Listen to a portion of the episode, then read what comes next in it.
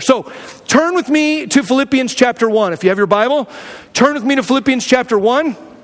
Oh, they also have stickers out there of our, of our topic for today. Uh, radiant peace rooted in confident expectation. You can put that on your motorcycle helmet. There you go. Uh,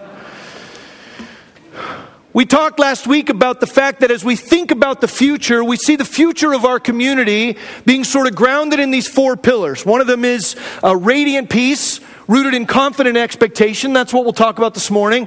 Next week, we're going to talk about revolutionary kindness, rooted in humble solidarity. In three weeks, or two weeks from now, we'll talk about uh, prophetic engagement, rooted in demonstrable faith. And then uh, on the fourth week, we're going to talk about unforced appeal rooted in unblushing oddity. But for our purposes this morning, uh, there were a lot of texts in the Bible that we could look at to sort of get this idea of what confident expectation in the people of Christ how it radiates peace into the community and into the lives of one another. There's lots of places we could look. I chose to use Philippians chapter 1 because there's, it's sort of a great encapsulation of this whole idea. In Philippians chapter 1, we see Paul imprisoned in Rome. And Paul is not confident about exactly what the future is going to look like for him. He has some idea, but he's not confident in what the path will look like. I remember uh, when I was in jail, um, there was a. Uh,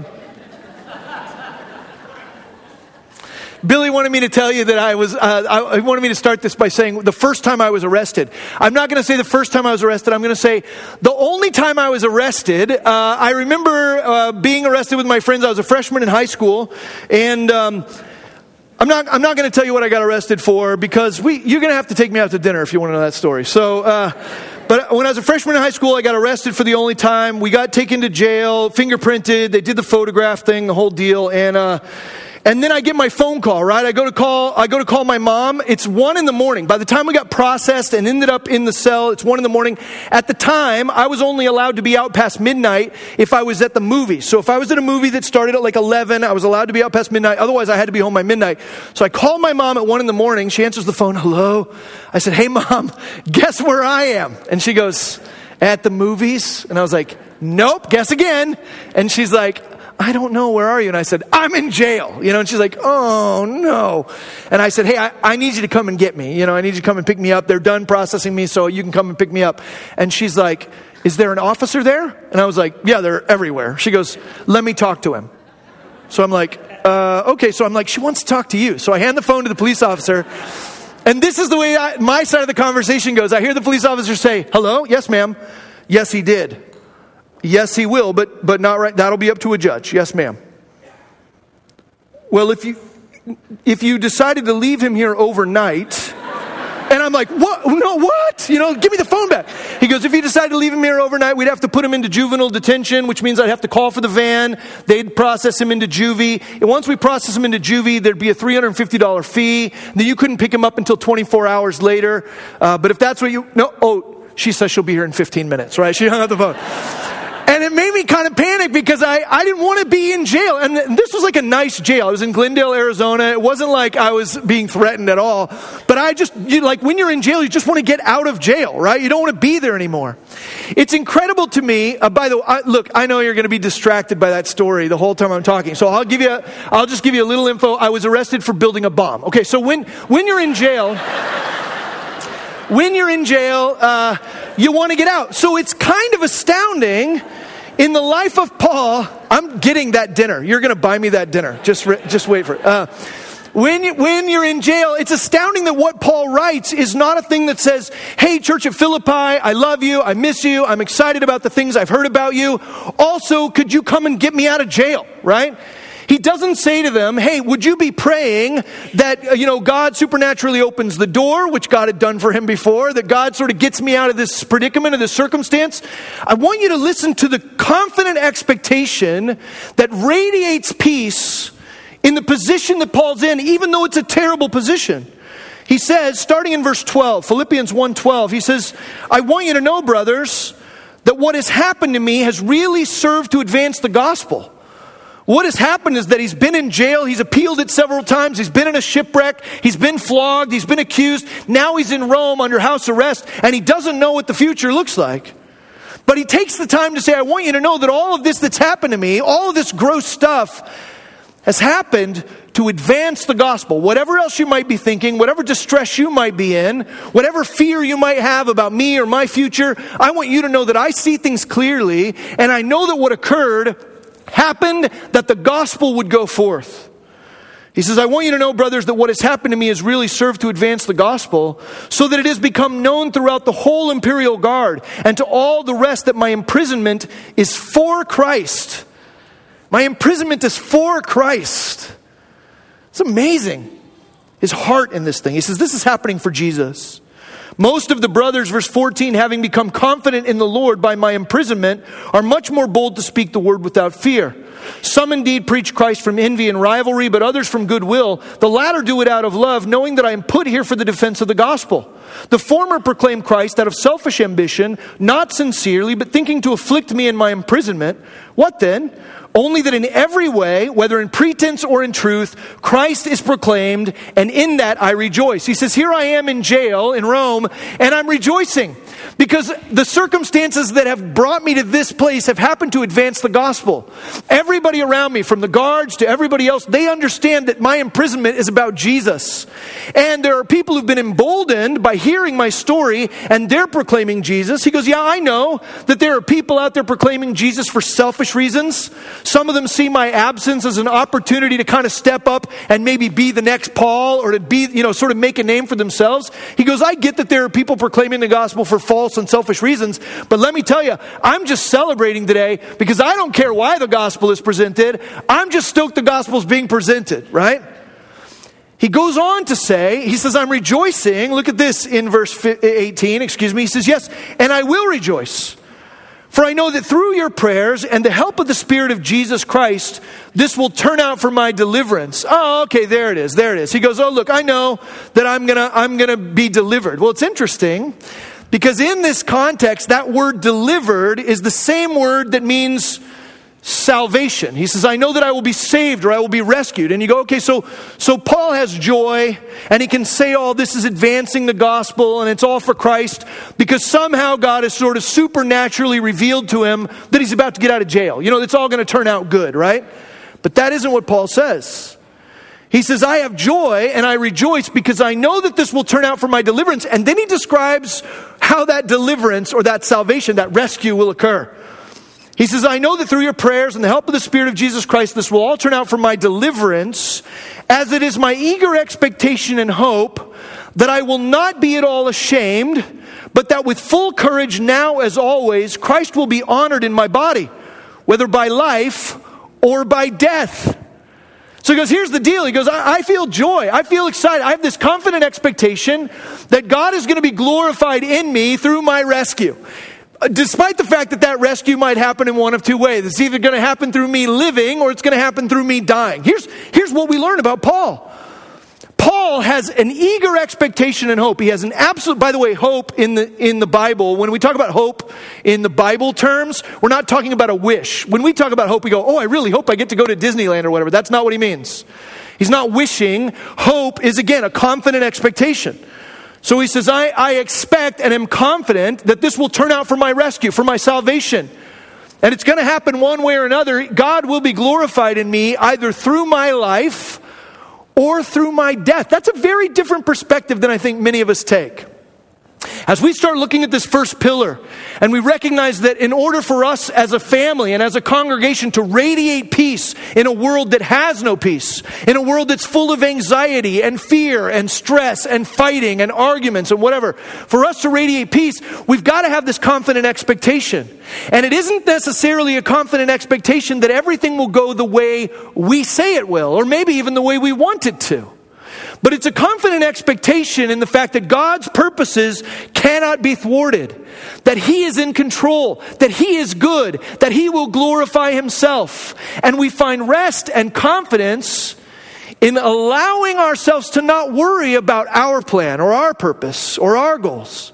I think there are many of us who sort of hope that God will just do the things we're telling Him to do the way we're telling Him to do. I think for many of us, we were writing this letter we would say, Hey, Church of Philippi, I'm hoping that you will pray uh, that I will in no way be ashamed, but instead that I will be honored, right? that I'll be let out of jail and people will see who I am and that I, I was a very good guy in jail and I wrote some letters and I did some other things and that all of my appeals have been worthwhile. I'm praying that I will be delivered and that I will be honored. That isn't what Paul prays. He doesn't say, I'm praying that I will not be ashamed and that I will be honored. He says, I'm praying that I will not be ashamed, right? That I won't be embarrassed or humiliated, that I won't be ashamed, and that Christ will be honored.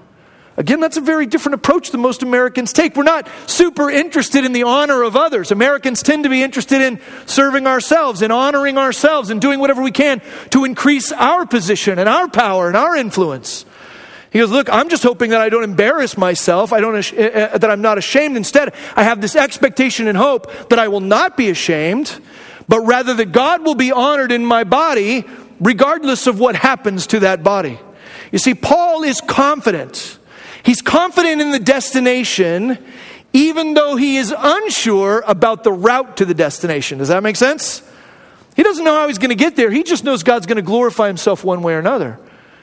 But Paul's goal is the glory of God. Paul's goal is to advance the gospel. Paul's goal is that all things would be for Christ, including his imprisonment. For you and I, as we think about what it means to be a church or a family with confident expectation, it has to be a confident expectation not in the fact that things will turn out the way we would do it if we were God, but rather that things will turn out the way that God wants it because He is God and we're not. And God has made us a lot of promises. There are a lot of things that we can put our confidence in. I'm, I'm not going to read them all to you because that would take all month, but I'm going to hit you with a couple of highlights, some things that will be familiar to you. It's worth noting that many of these promises were articulated by the Spirit of God through Paul, right? So when Paul writes to the church of, at Philippi, he's got some of these, these promises in himself. John 10 27, which we studied not too long ago, Jesus himself says in John 10 27, My sheep hear my voice, and I know them, and they follow me. I give them eternal life, and they will never perish, and no one will snatch them out of my hand. My Father who has given them to me is greater than all, and no one is able to snatch them out of the Father's hand. I and the Father are one. We have the promise, not only of eternal life, but the promise, you and I, as followers of Christ, that we will never be lost, that He will in no way lose those that the Father has given Him. We find security and confidence in the promise of God. In 1 Corinthians chapter 15 verse 57 at the end of an incredible chapter about the work of Christ, 1 Corinthians 15 57, Paul says, But thanks be to God who gives us the victory through our Lord Jesus Christ. We have the promise of a victorious life, not, not in and of ourselves, not in our own efforts, but through the Lord Jesus. 2 Corinthians chapter 12 verse 9 Paul says about something Jesus said to him. He said to me, "My grace is sufficient for you, for my power is made perfect in weakness. Therefore, I will boast all the more gladly of my weaknesses, so that the power of Christ may rest upon me. Paul says, Look, Jesus has told me that His grace is enough. His grace is all I need. It will satisfy me. It is sufficient. So that even in my weakness, even in my frailty, even in my sickness or my infirmity, God will be glorified because that's who he is. He's like, so I'm not embarrassed about my infirmity. I'm not embarrassed about my weakness. No, that's, a, that's an opportunity for God. There's a promise that God has made to us about his grace. Romans 8:28, probably familiar. It says, "We know that for those who love God, all things work together for good, for those who are called according to his purpose." Now, that's a verse that can be taken out of context, but the promise there is that when we are living according to the purpose of God, by the way, I don't know if you've thought about what the purpose of God is, right? We talk a lot about the purpose of man. The Westminster Confession sort of summarizes it by saying that the chief end of man or the purpose of man is to glorify God, to worship Him, and to enjoy a relationship with Him forever. But, but what you might not have thought about is that the purpose of God is the very same thing. He has the very same purpose we do. The purpose of God is to glorify Himself and to enjoy himself forever. And that, that might feel egotistical. Like if I said, hey, the purpose of Darren is to glorify Darren, you'd be like, this guy's a jerk, right? With God, it is not prideful, not in a sinful way, because there is no one more worthy than God. So for him to glorify himself is absolutely appropriate. For God to be self centered makes all the sense in the world because He isn't a created being like us. Self centeredness in us is wrong. In God, for Him to be focused on Himself and glorifying Himself is absolutely appropriate because He is God and there is no other. So when we are aligned with the purpose of God, it says in this verse in Romans chapter 8, when we are aligned with the purpose of God and we love Him, everything works out for good. The definition of good is determined by God, not us, right? He's the one who determines the, what, what is good, and it's according to His purpose. What is good is what glorifies Him. We look at a passage like Philippians 4:19. Similarly, it says in Philippians 4:19, "My God will supply every need of yours according to his riches and glory in Christ Jesus." God will provide what we need. Now, we might differentiate with him or have a difference of opinion about what we consider a need versus what he thinks of as a need. But God will provide. God will redeem. God will give us everlasting life. He will never lose us, right? He is with us. I think about Matthew 28, right? In the Great Commission, where he says, I have all the power. And in verse 20, he says, And lo, I'll be with you always. We got a lot of promises. Paul, rooted in the promises of God, even in the midst of prison, even in not knowing whether he will live or die, can say, This has happened to advance the gospel. And my hope, my expectation is God's going to glorify himself in my body either way. Now he does tell us a little bit about his preference, and this is interesting. Look at verse 12, uh, back to back to Philippians chapter one. In Philippians chapter one, verse uh, look at verse twenty. He says, It's my eager expectation and hope that I will not be at all ashamed, but that with full courage now, as always, Christ will be honored in my body, whether by life or death. For to me, to live is Christ, to die is gain. What's he giving? He's giving us a glimpse of his preference, and he goes on to articulate that. He says, If I'm to live for the flesh, if I'm to live in the flesh, that means fruitful labor for me. Yet which I shall choose, I cannot tell. I'm hard pressed between the two. My desire is to depart and be with Christ, for that is far better. But to remain in the flesh is more necessary on your account. Convinced of this, I know that I will remain and continue with you all for your progress and joy in the faith, so that in me you may have ample cause to glory in Christ Jesus because of my coming to you again. He goes, If I'm honest with you, God is going to glorify himself in my life either way. I'm not going to be ashamed, but Christ will be honored whether I live or die. And I find peace in that. I have a confident expectation that God's purpose will be fulfilled in my life, even though I don't know the path. But if you want to know my preference, he goes, To be honest with you, I'd kind of rather die and go be with Jesus. No offense. He's like, I get that if I live, it will mean fruitful labor. It will mean that I'll continue to invest in, in these churches for their progress in the faith and their increased joy. And that would be great. I can, I know that people need that. But to be honest, I'd rather go be with Jesus. No offense, right? It's nice being with you all, but he's better than you, right? I'd rather go there. I love the fact that Paul articulates his preference and then immediately subjects his preference to the will of God. It's not wrong to have preferences, by the way, right? We all have preferences. You all have things you like better than others, right? It's not wrong to have preferences or to have tastes. What's wrong is when your preferences and your tastes are more important than the purposes of God. He goes, I want to go to heaven. I want to die. For me, to die is gain. But I think that God's purpose is for me to remain for your progress and your joy. You see, Paul doesn't just have this confident expectation in himself. There is a danger when we start talking about confident expectation. And over the next few years, we're going to be working really hard to make sure that each and every person who calls this church their home, each and every one of us who are family members here, that we have a confident expectation not rooted in our own sort of conversations with each other, but rooted in God's word and in his promises, in the character and the reality of who God is. We're going to do that by sort of redoubling our efforts to make sure that the teaching across the board is sound and healthy, right? That in every context, whether it be in this room or any other room where God's word is being taught, that it's being done to the glory of God and it's being done accurately with sound doctrine and good theology. We're going to be working hard on that. We're going to be working hard in the days ahead to make sure that our staff understand those core values, right? That they understand that Jesus is core, that, that God's word is our code of conduct, that our life is about revealing Christ. As he's revealed to us and revealed in us, then he becomes revealed by us. All of these core values, you can find them in the book you're going to read later, right?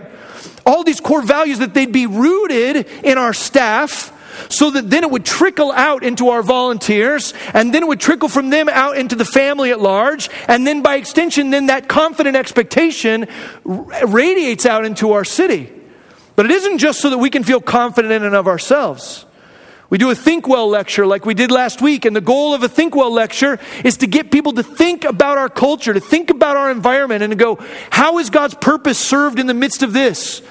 How would God answer this question? How does this word answer this question? Why do we do that? Not just so that we'll have the answers, but so that that truth then radiates out of us, that peace radiates out of us into the lives of others.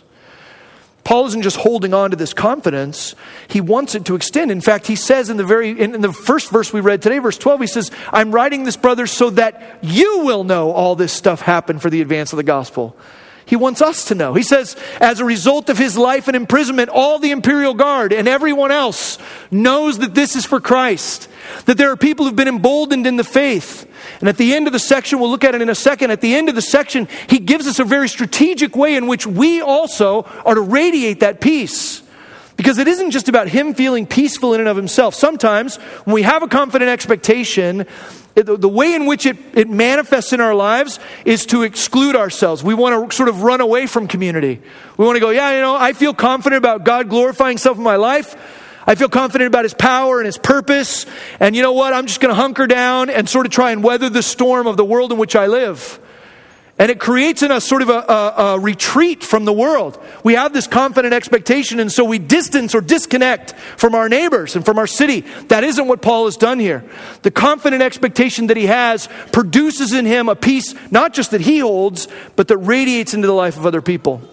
One of the scariest things that ever happened to my family and I in, uh, in January of 2001 we were returning, we were living at Hume Lake, which has snow tons of the year, and I, we bought a Nissan Xterra, which was a four wheel drive deal, and I thought, I thought, I grew up in Arizona, so I never, I never drove in snow.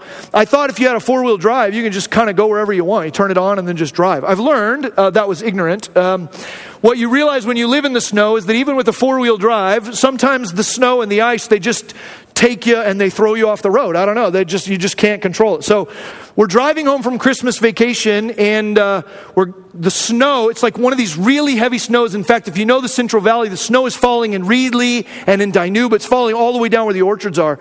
We start to drive up the road. It's an hour and a half up to Hume Lake and we're driving up this two lane road on the side of a mountain and I'm doing everything I can. The snow is falling so heavy you can barely see. There's no cars on the road. It's like 10, 30 at night. And, uh, and all of a sudden, my car starts to fishtail. I do the thing where you're supposed to turn into the curve. I did what I think I was supposed to do, but instead we do like a full donut in the middle of the road. We do like a full, uh, you know, 360, and then the front of our Nissan Xterra goes off the road into a bush and stalls out. And uh, so my, got, we got our newborn son in the back. He's like six months old, and my wife in the car. It's pitch black outside. I get out of the car to see if I can maybe push the truck back on the road. And when I get out of the car and I look, I realize that our Nissan is not uh, in a bush, but it's actually stuck in the top of a tree the road drops off on this. It's like a cliff, and there's a tree growing up, and our truck is basically off the road. The front two tires are in the top of a tree, suspended over a drop. And so I, am like, terrified, right? What are we going to? So I look at my wife and I'm like, very slowly and carefully, we got to get the baby out of the car and we need to move away from this truck because it could topple into this ravine at any time. So we get the baby. Now we're standing out in the middle of the snowy road in the pitch black at 10:30 at night.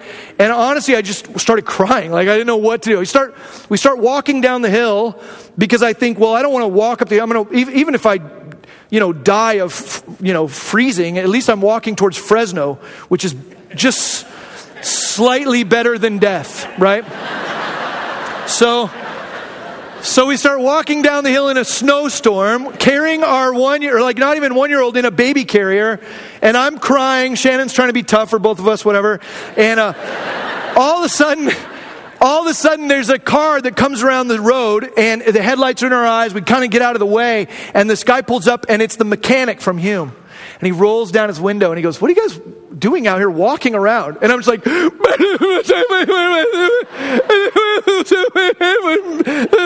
He's like, oh, What's going on? I'm like, Oh, I, we almost died. I don't know. Can I, can I just put my baby in your truck? You know?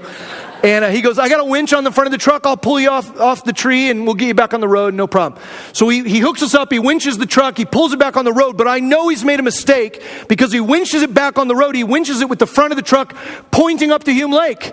I don't want to go to Hume Lake anymore, right? I want to leave Hume Lake and never go back. And so I'm like, um, could you turn the truck around for us? Because we just want to go to Frez, yes. You know, what I just want to go down to. And uh, he goes, nope. You don't live in Fresno, you live at Hume Lake, we're going to Hume Lake. And I was like, I, I don't want to go to Hume Lake. It's too scary. I, I'm, I don't want my baby to die. I just want to go down to the hill, you know? And he's like, No, you're going to follow me. He goes, You're going to follow me. He's like, You're going to get behind me and you're going to drive in my tire tracks. And we're going to go back. You're going to sleep in your own bed tonight. And I was like, I don't, I really don't, I don't feel good about that. He goes, You don't have to feel good about it because I do. He's like, Because I feel good about it. He's like, You can allow my confidence to give you confidence. What's happening there? He, he radiated peace into my life. Not peace that I had in and of myself, but peace that he had right? And th- so we did. We got in. The, I mean, I'm white knuckled on the steering wheel, and we followed him all the way home. It's about an hour, probably it was like two hour drive on that snowy road. But we got back to our house that night, right? Back up the hill. That's what Paul's trying to do here. He's not just saying I have peace, not just I have a confident expectation in who God is, but I want you to have that as well. In the time that we have remaining, I just want you to see five quick ways in which he illustrates this in our lives. Look at uh, look at verse 27. He says, Only let your manner of life be worthy of the gospel of Christ, so that whether I come and see you or am absent, I may hear of you that you are standing firm in one spirit, with one mind, striving side by side for the faith of the gospel. Two things I want you to see in verse 27. The first one is, he calls us to a different kind of character. He calls us to a different kind of character. He says, if, if you have this confident expectation, then you will live a life worthy of the gospel, a life worthy of the gospel. The, the idea there, that, that idea worthy of the gospel, the Greek word is politumai. And the, and the Greek word basically is the root word for like politicism or political activity. What he's saying is that your citizenship should change. The way in which you live in the world should change because of your confidence in this God. Because you see my confidence, then you should live differently in, in the world. As, as the community at Fullerton Free, you and I, we, it's not enough for us to come here on Sunday and go, yeah, we believe in the promises of God. You and I, we need to be involved in our, in our local government. We need to be involved with our law enforcement. We need to be involved in local schools. We need to be involved in our neighborhoods. We need to be involved in our local businesses. Why? So that we can live a life worthy of the gospel, a life that puts Jesus on display. There's not much need for putting Jesus on display in this room to one another. That's just preaching to the choir. He says, I want you to see this confident expectation so that your citizenship will change. It's vital for us to recognize that citizenship is a key part of discipleship. God calls us to make a difference in the city in which we live. Not only our character will change, but he also talks about their connectedness. He says, Whether I come and see you or am absent, that I may hear of you, that you are standing firm in one spirit, with one mind, striving side by side for the faith of the gospel. For what it's worth, Paul never talks about the Spirit um, in any other way than referring to the, the Holy Spirit. So I don't, I'm not sure why ESV decided not to capitalize it here. The idea here is he says that empowered by the Spirit, you all would be a loving community united in Christ, living like Him, right? United in sacrifice and living like Christ for the glory of God. That there would be this connectedness, that we'd be standing and striving shoulder to shoulder for the faith of the gospel. I think sometimes what happens in our community is we all sort of gather here on a Sunday morning for 35 minutes or an hour or whatever it is, and then we scatter to the four winds. And we're not connected, striving shoulder to shoulder for the faith of the gospel. We're getting ready to start a thing again on September 3rd called Prayer Somewhere. It's a, a prayer initiative that I started last year. I lead, a, I lead a prayer meeting for our church every week in a different location. It moves around. I've been doing that uh, since last September, and we're starting it again this week. Um, we, we are a church with thousands of people who attend on Sunday. You know how many people show up to pray shoulder to shoulder, striving for the faith of the gospel on a regular basis? You know my average attendance is at prayer somewhere? Seven people. And two of them are staff. Well, three, including me. I don't say that to shame you. I say th- there's something wrong with our connectedness. There's something wrong with our dependence on God. And I'm not, su- I'm not suggesting that you're not praying at your kitchen counters or in your small groups or your life groups. I'm sure you are. But when a church our size has opportunities to pray, to seek the face of God, to lift up our requests to Him, to listen for His voice and to seek Him, and we get seven people to show up on a regular basis, that, that's not great. That's not great. It, it, it doesn't mean it can't change, but it's indicative of an unhealth that we need to see change as our confident expectation produces radiant peace. He says, Your character will change, your connectedness will change. Look at verse 28. He says, You'll be striving side by side for the faith of the gospel, verse 28, and not frightened in anything by your opponents. The third thing that he talks about here that would, that would be radiating out of us is confidence. Confidence, that we would have this confidence that we wouldn't be threatened or thwarted by those who would oppose us, those who would say the Bible is rubbish, or who would say the church has no point, or who would say that the things we see in the Bible are not true, or whatever. There are all kinds of places we'll face opposition. And Paul says if you have this confident expectation in who Christ is, right, then what that will produce in you is this radiant peace that, that creates this confidence in you, where you won't be scared or terrified by those who would oppose you. So there's a confidence there. Not only that, there is a clarity for those who oppose. Also in 28, he says, You wouldn't be frightened in anything by your opponents, and this is a clear sign to them of their destruction, but of your salvation, and that from God. The fourth thing I want you to see here is clarity. It brings clarity to those who would oppose us, clarity to those who would dismiss God or dismiss the scriptures or dismiss our faith in general. It brings clarity to them. You know, it's funny, the world is looking for peace. But what the world calls peace is not peace, right? It's, it's so weird. Worldly peace, if you could even call it that, is bonkers. There is no way to have shalom apart from God, right? Shalom only comes in God, but our world is striving so hard, and we, and we sort of give this sense of like you can find peace in the stuff you do, and the stuff you buy, right? That's what our world is saying to us. It's all about what you own or what you have or what you're doing. Go to another yoga class, get in better shape, right? Go on a better vacation, buy a better car, whatever, and you'll, you'll find some sense of wellness and wholeness. But how long does that last? You got to take another yoga class tomorrow, right? You got to you got to jog on the jogger thing again. I don't I don't know what those things are called because I clearly don't run on them. But but we're having to perpetually do that. Why? Because it doesn't bring peace. It doesn't bring shalom. And what he's saying here is that when we're striving shoulder to shoulder in connectedness with a different kind of character, right? When we are confident in the promises of God and courageous, right? Then what happens is it puts on display the fact that the path the rest of the world is on leads to destruction. Proverbs 14 12 says, There's a way that seems right to mankind, but the end or the result of that path is death. What this passage isn't saying is that when we live with confidence, that everybody else is going to know that they're damned by God. That's not what it's saying. No, it heightens their awareness of the path that if they have not put their faith in Christ, they are condemned already. That the route they're on leads to destruction and that of God. So we have an opportunity to clarify for people that there is a way to live that brings reconciliation to God, that brings confidence, that brings shalom or peace. So there's character, there's connectedness, there's confidence, there's clarity, and last, there's conformity. He says in verse uh, 29 and 30 It has been granted to you that for the sake of Christ you should not only believe in him, but also suffer for his sake, engaged in the same conflict that you saw I had and now here that I still have. Paul says, hey, when you're suffering or when you're facing opposition or when, when you're feeling anxious or worried or fearful, and instead you can remember the promises of our God, the character of our God. You see, for us, peace is not rooted in what you have or what you do, it's rooted in what you know, or more importantly, it's rooted in who you know and who you are. You know the God of the universe? Do you know this Jesus who came and took our sin upon himself, died in our place, gives us eternal life, protects us, provides, is working all things for the good according to his purpose? Do you know this Jesus? That's where peace comes from. It's about who we know and who we are. He makes us new. He calls us his sons and daughters. That's not a peace you have to come back to again and again and again for another fix. It's a true and lasting peace. It's the peace of Jesus.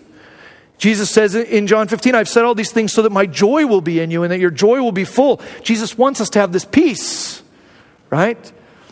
And so, the last thing here, the last point I want you to see is that when we enter into suffering, we have the opportunity to participate in the suffering of Christ. There's a conformity to the image of Christ, who also suffered. Paul says here to the church at Philippi, when you're suffering, you're entering into the same kind of suffering that I've felt. But what Paul's pointing at is the fact that not only has he suffered, the, the suffering of Paul is reminiscent or revelatory of the suffering of Christ. Right? That we put the suffering and the peace of Christ on display when we enter in solidarity into his suffering. That's why 1 Peter chapter 2 says, in 1 Peter chapter 2, 21, it says, For to this you have been called because Christ also suffered for you, leaving you an example so that you might follow in his steps. He committed no sin, neither was deceit found in his mouth. When he was reviled, he did not revile in return. When he suffered, he did not threaten, but continued entrusting himself to him who judges justly. How did Jesus face suffering? How did he face what would have made other men anxious and fearful and worried and doubtful? He did it by entrusting himself to him who judges justly. Entrusting himself to him who judges justly recognizing that God was in control. He didn't revile in return, he didn't threaten when he was threatened. He was at peace because he had entrusted his life to God who is just and holy and good. The same thing is true for us when we go through difficulty, when we live in a world full of anxiety and fear and doubt and frustration and anger and fighting, and we have the ability to have this confident expectation. What is confident expectation? It's entrusting ourselves to Him who judges justly. When we entrust ourselves to Him who judges justly, our lives put on display the character of Christ. Our lives put on display the character of the Apostle Paul, who was putting on the character of Christ. And then Christ is revealed to us, He's revealed in us, and He's revealed by us. I, uh, I took my motorcycle, uh, my motorcycle driver's exam this week, my M1 exam, not to freak. I mean, I'm trying to establish I'm really a rebel. You guys getting that? I went to jail. I took a motorcycle test this week. I failed it twice. I passed it the third time. One of the interesting things on the motorcycle test is it says uh, at night, one of the ways to see obstacles in the road is to, is to utilize the lights of the cars in front of you. You see their headlights that shine a lot further than your, than your light might on your bike or your scooter or whatever. And so you can tell when there's obstacles further down the road by looking at the lights of another vehicle. I, I really, I was struck by it because I've been preparing this message and I was struck by the fact that our peace shines a light further into the darkness than those who are in the darkness behind us, right? We can't give them peace. We can't give people the peace of Christ. All we can do is introduce them to Christ who, according to Colossians 1, makes peace by the blood of his cross, right? He makes peace between us and God, and, and in that, he reconciles us also to one another. Jesus is the one who makes peace. Jesus is the one who puts peace on offer. But when we put our expectation in Him, there is a peace that radiates out of us, that casts a light into the darkness, that our neighbors and friends and coworkers and families, that they can navigate in some ways and become hungry for the peace that only Jesus offers. We want to be a church, a family, brothers and sisters who have radiant peace rippling out into our world, rooted in a confident expectation, not in what we have or what we've done, but a confident expectation in who He is and what He said. Would you pray with me? God, I pray that you would stir in us a, a remembrance of your faithfulness, a remembrance of your promises the ability to rest in the fact that we know the absolute destination and the outcome of our lives, even though we may not know what the path to that destination looks like. And God, it is our eager expectation and hope that we will not be ashamed, but that you, Lord Jesus, will be glorified in our bodies, either by life or by death, and that that confidence in you will radiate out through us into the lives of those who have no shalom, who have no peace, that they would be drawn to you and the peace that only you give. We pray that in Jesus' name. Amen.